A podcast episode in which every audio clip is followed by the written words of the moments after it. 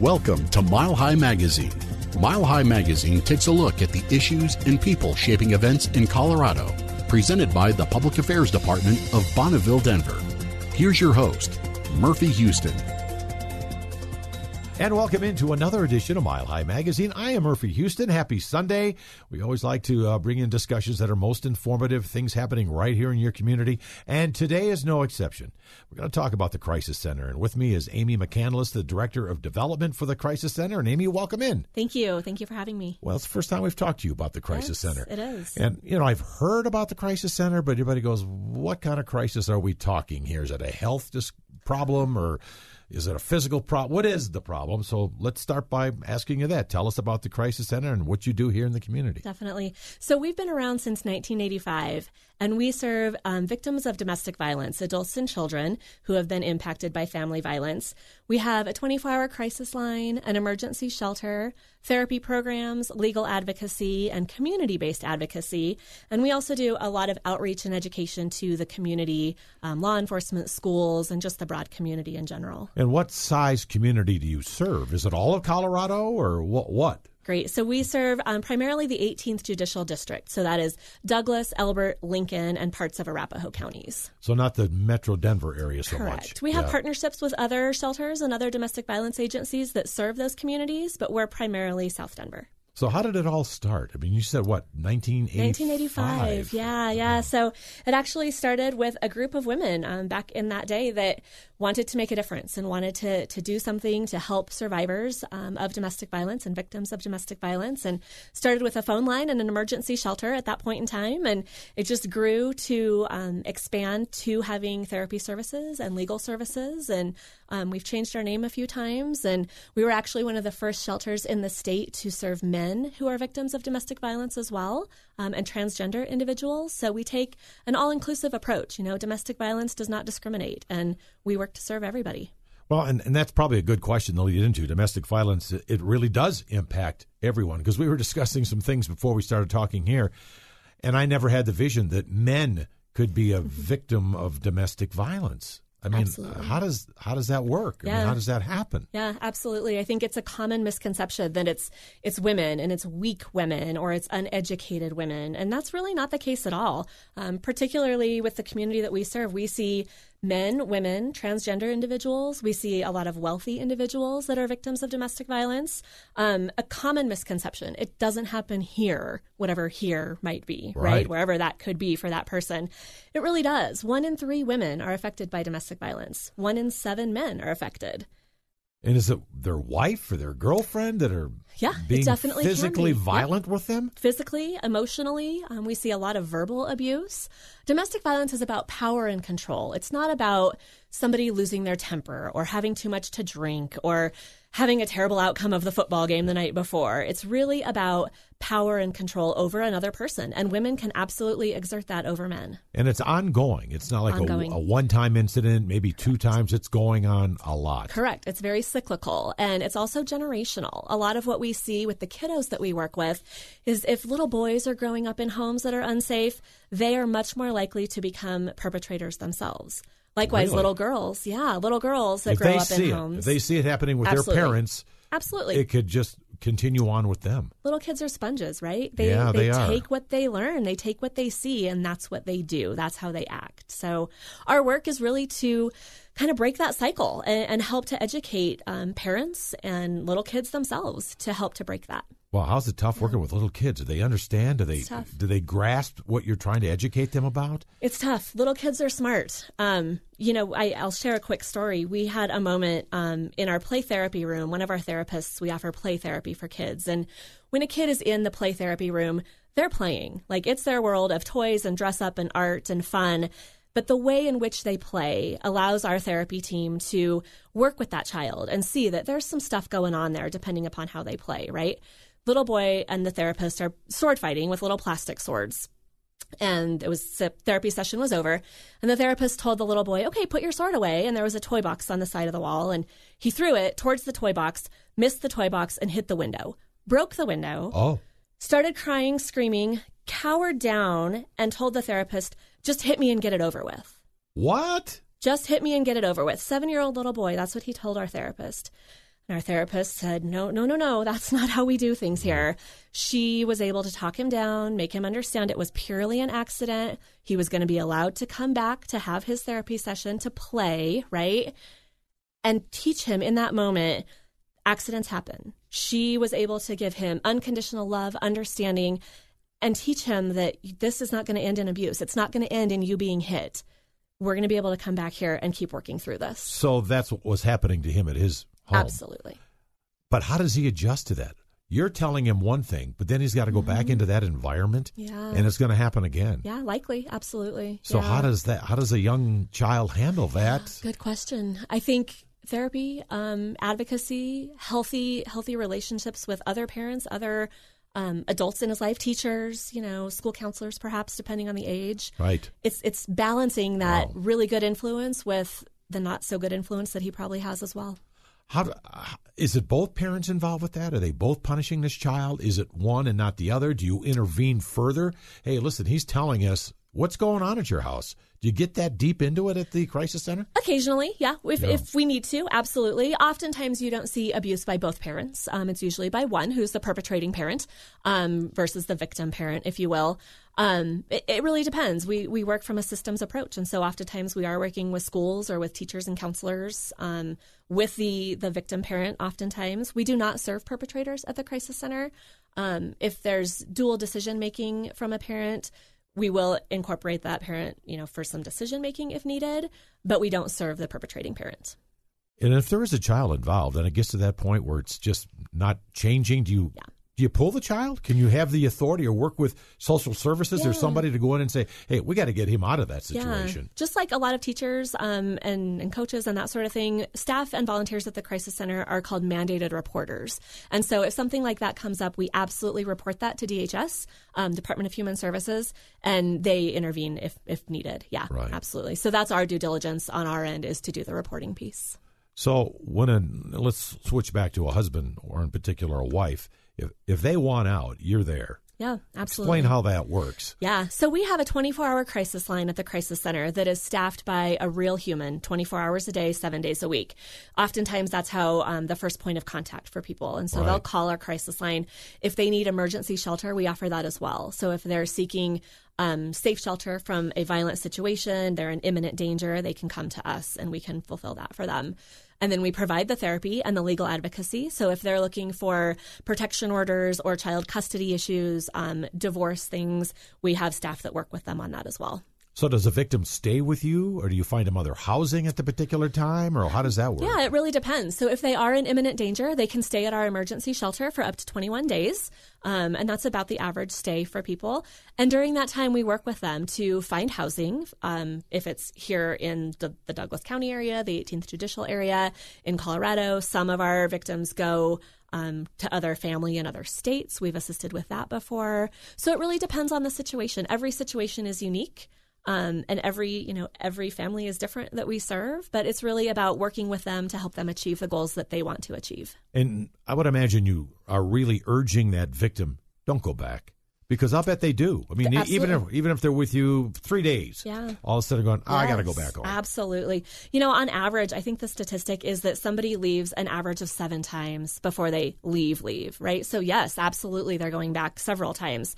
We at the Crisis Center, though, we don't take the approach of telling a victim what they should or shouldn't do. We really we walk them through their journey and we help them with whatever resources they might need, whatever support they might need.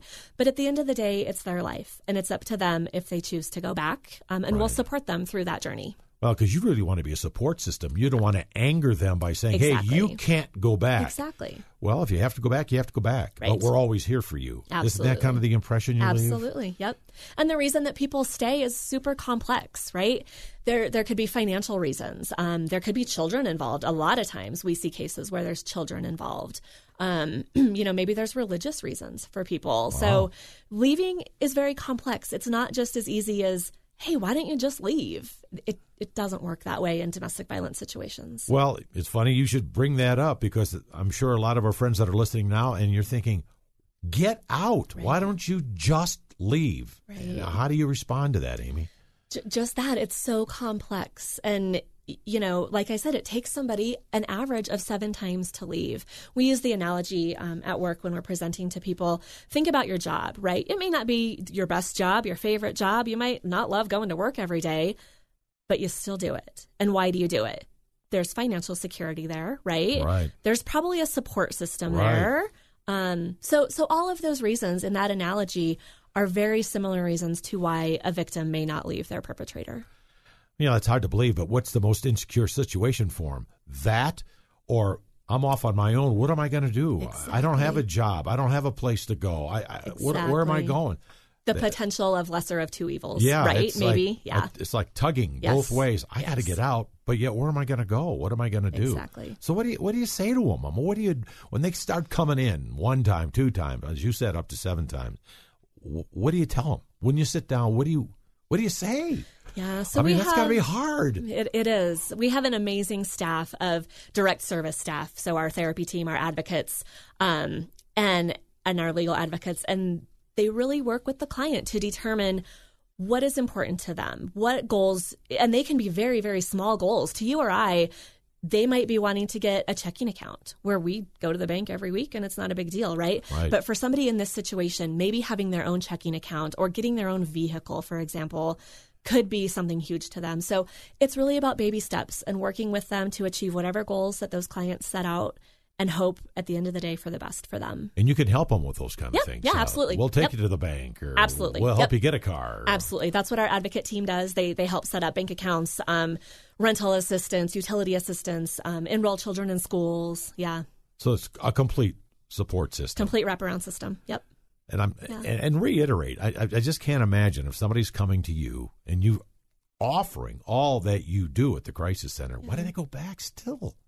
I, I, It's just complex. I- you know, is. I, I- I think yes. if- if, you haven't been in that situation, it's so so hard to grasp. And I think you know I'm I'm on the fundraising side of of the agency and trying to communicate that to our community is a huge challenge and trying to get people to understand and not victim blame, right? There's a, a phrase and term called victim blaming that it's not their fault. It's not the victim's fault that they're being beaten or berated or money withheld from them or whatever the case might be. It's it's the perpetrator's fault. And and so it, it's just hugely hugely complex. is it the victim's fault?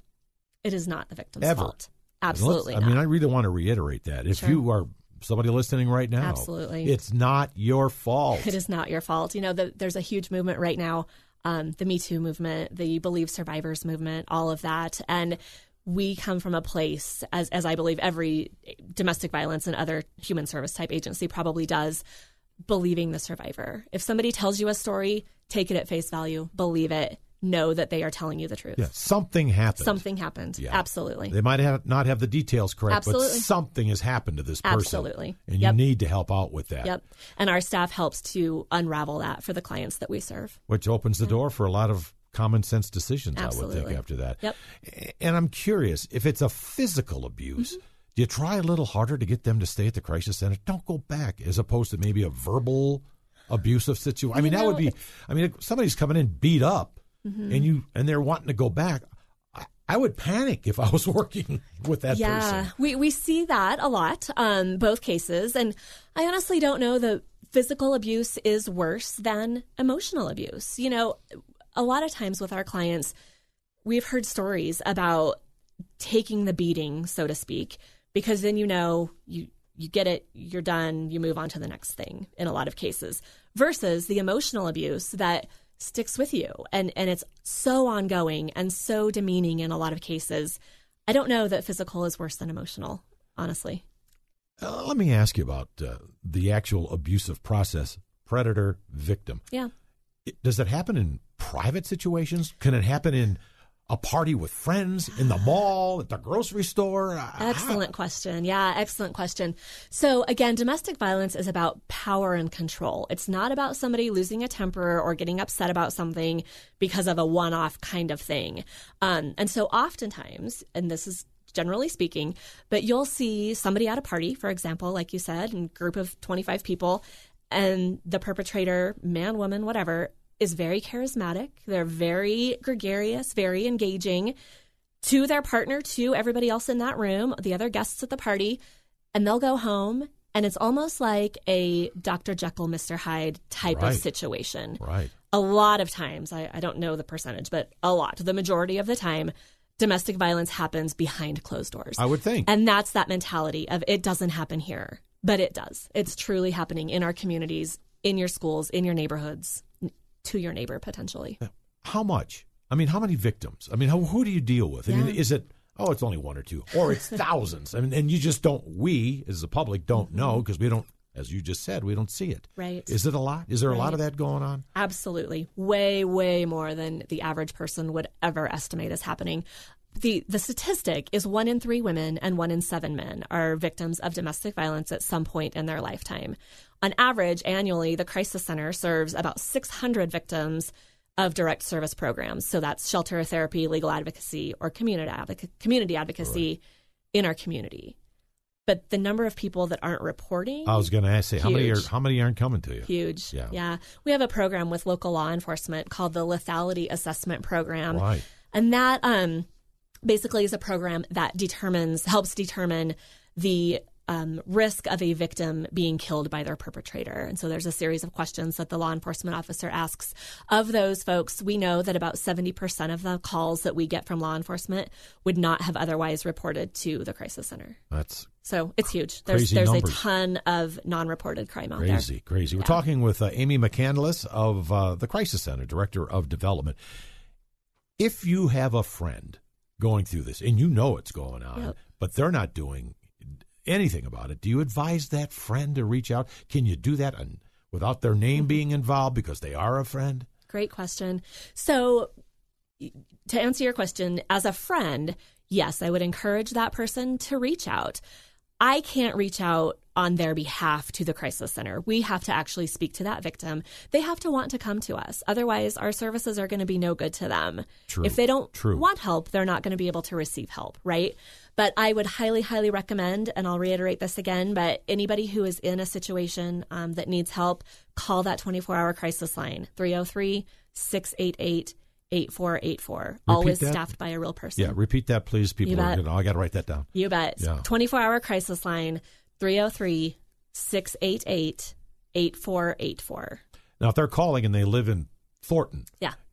you typically don't service that area. Do you We do refer them to people? Yes, absolutely. So call us. I mean, call call somebody. Call your local domestic violence agency.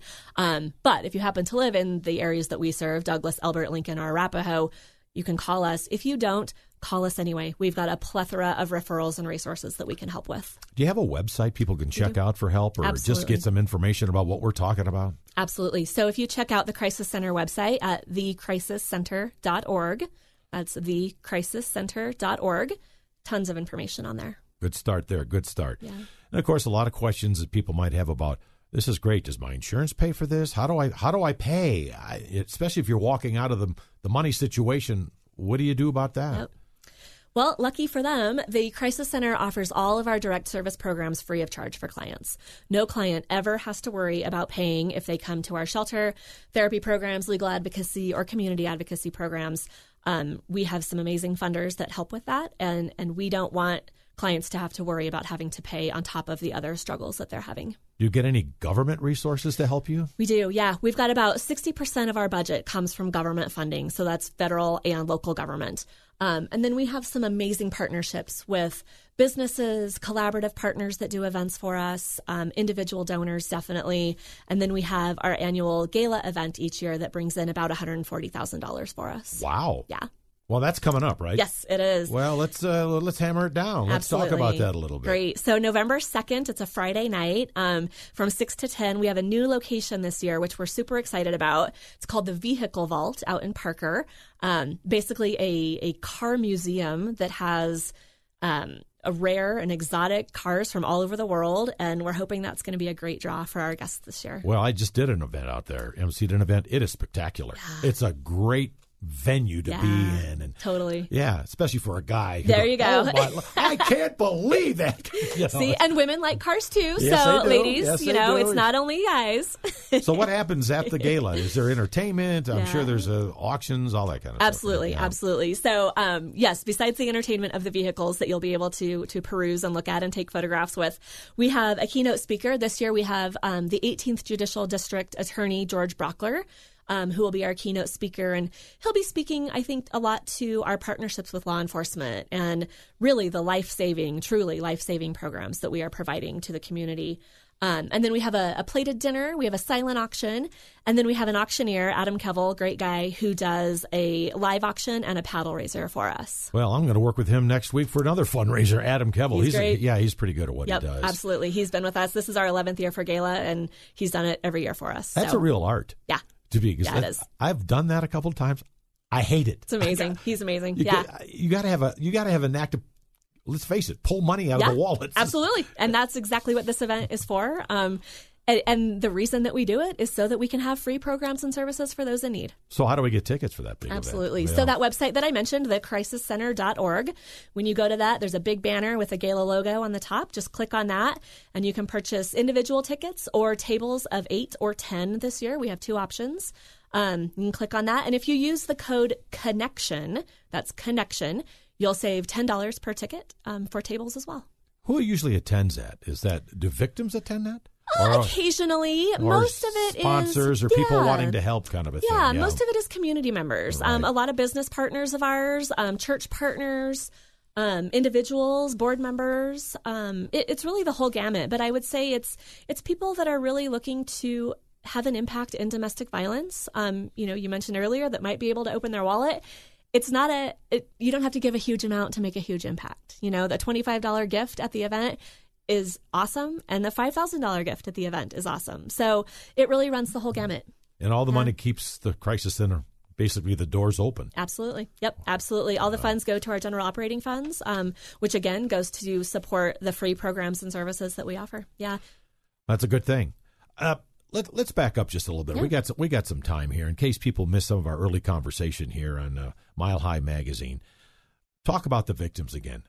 Who's involved? Who are the victims? And and what do you advise them to do if they're sitting out there now going, "Boy, I'm I'm going through that. I I didn't know about the crisis center." Absolutely. I think the best advice I can give you is if you think, if you even think for one second that you are in a situation that isn't healthy, maybe you're questioning if it's even abusive. Maybe you're just like, oh, I don't know if that's okay. Well, that's a good point. Yeah, Yeah. absolutely. Because it's a fine line. You know, unhealthy and abusive are two different things.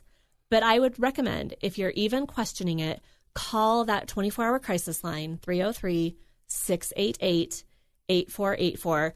You'll talk to a real human and they'll be able to work you through it and, and give you some resources and potentially give you some services if that's necessary. And of course, the big thing is answer questions you might have about am I in Absolutely. an abusive situation? Yep. It starts with that phone call. Absolutely, it does. And then Yep. you you go from there. So if people have been in and out of your shelter, victims more than seven times, and they keep doing it, do you just sit them down and going, yeah, it's we can't keep going this way. Yeah, what are we what are we going to do to help you to move on? Yeah. You know, it's. that's got that's got to happen. It does happen. It does. Yeah.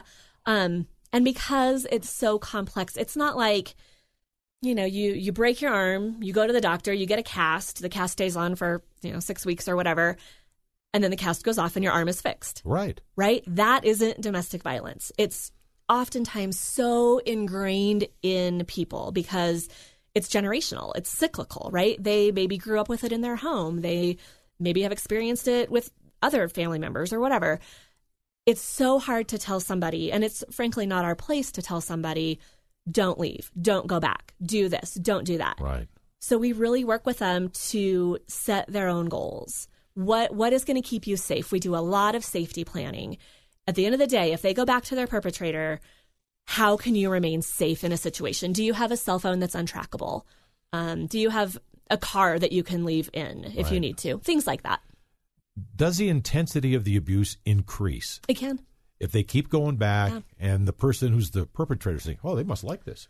They keep coming back. Yeah, it definitely can. Um, there's a statistic out there that um, you know, as I mentioned earlier, it takes an average of about seven times for a person to leave a situation. And usually, this is not always the case, um, but usually the last time that the person tries to leave can be the most fatal time. So, yes, it escalates. Um, it, it's cyclical, of course, but it can definitely, if, if they've left once and that perpetrator is really upset about it and they try to leave again or again or again, it's going to escalate. Right. Mm-hmm. And so the final time is probably the scariest Absolutely. time when they finally make that decision. Absolutely. I have got to do something about Yes. this. Can we talk about a term I heard you use earlier that I have never heard before? I don't understand. What is gaslighting? Gaslighting, yeah. Um, so there's an old movie about gaslighting, and basically the term is um, a mental health term that, and, and I want to preface this by saying I'm not a mental health counselor by any means, but um, it's basically when a perpetrator makes a victim think they're crazy. So, for example, you know, we might have heard a story that a, a person, a victim, was hit by a perpetrator's elbow, right? He he elbowed her in the face, for example, and yet he made it seem like it was her fault. Like she, walked ran- into his elbow? She ran into him, exactly. Ran Wow. into the door, fell down the stairs because she tripped and was clumsy. Things like that, where in, in reality, in the truth, he did that to her. But he's using that manipulation and that power and control in her mind and her brain to make her think she's crazy. So gaslighting is real. It's a real thing that perpetrators use. It's a real um, manipulative tool, if you will, that we see a lot of with the clients we serve. And sometimes, and maybe this is movies or TV shows speaking to me, don't the victims kind of go along with that gaslighting of the person who's the perpetrators? Oh, yeah, yeah, I just ran into a closet door. I think in public, yeah, absolutely, Yeah. because of the stigma of, and that that you know that goes back to the it doesn't happen here, right? It doesn't happen to me. I I I hit a wall. I twisted my ankle and fell down, as Right. opposed to being pushed by my perpetrator. Um, so yeah, I think that there's unfortunately a stigma, and that's why people don't report. Um, that's why people hide it. That's why it happens behind closed doors. Do the victims have a tendency, before they call the crisis center, is they call the police? Did No, the police get involved often. at a first level? Uh, at a first level, I would say oftentimes not. Um, police do get involved. Sure they sometimes, do. Absolutely, Sometimes, yes, yeah. for sure. And that you know speaks to our lethality assessment program partnership with local law enforcement. Um, but no, a lot of times police are not involved before they call the crisis center, before the victim calls the crisis center. Um, we do get referrals from police through the LAP program, but a lot of times the victim reaches out without law enforcement. Wow. Yeah, That's hard to believe Yeah. sometimes that they wouldn't call the cops first. yeah, yeah, And how about victims that do come in with children? yeah. And let's say the victim wants to go back, but the children are scared. They they know it. They're not stupid. They know what's going on. What happens there? Do you? What happens? Good question. Um, you know, in a lot of cases like that, I think there could be other family members that children might go to if they had that resource. Oftentimes, the kids just go back. You know, mom says, "I got to go. I got to go. I'm gonna just suck it up and do it." Yeah. Um, and it's not healthy. You know, it just it adds to that generational Oh, cycle. Yeah, Well, you must see it all, right, Amy? we do. We Oh. do the gamut. Yeah. Well, thank goodness for the crisis center. Yeah, thanks. You- all the work you it's hard work, doing. you know, but it's very, very important work. And when I can do outreach like this and educate people and just let people know that there is help out there, you're not alone and you will be believed, you will be heard. Call our crisis line, a crisis line. Um, talk to somebody. If you need help, call somebody and talk to them. Well, yeah, exactly. But let's let's start it with your crisis line again. Let's get it out there because Absolutely. even if you don't live in Douglas County or these areas or Arapahoe County, there's help out there everywhere. Absolutely. Yep. So 303 688 8484, 24 hour crisis line, always staffed by a real person. So you'll be able to talk to somebody any time of day or night. And again, the website, if you're just curious, Yes, Crisis Center website, thecrisiscenter.org. And again, you'll see a large banner on the top for our gala event coming up. And we would love to see everybody out there. Man. Again, let's uh, we got a minute left here. Let's run down that gala again because let's sell that bugger right Absolutely. out. you It's going to be a fantastic event November 2nd, Friday night. Vehicle Vault, great location. Um, some amazing auction items that you can look forward to Africa trip, Mexico trip. Um, really one of the Yeah. cars. One of the cars. and probably not one of the cars. I'll have to talk to them about that. Doggone it! but really some amazing, amazing stuff um, that really at the end of the day goes to support an amazing cause. Does it typically sell out? It will. yeah. It will. Yeah, about 300 people. Well, so Yeah. first come, first serve. And if you want to take advantage and help the Crisis Center, how do they get the tickets again? Absolutely. So thecrisiscenter.org, click on the banner, and if you use the code connection, that's connection, you'll save $10 per ticket. Well, Amy McCandless of uh, Director of Development. Yeah. What else do you do besides do fundraisers and talk like this? You're pretty good at this. This is this is what I do. I, I raise the money and I talk to people, and uh, yeah, I help support our staff however I can. Well, we certainly appreciate you uh, coming down to do a Mile High Magazine. It's good to get the word out. And if you're out there wondering, gosh, I, th- I think this is something I need to check out, don't put it off. Absolutely. I mean, you've probably put it off long enough already. Take a step, get some help, and then go from there.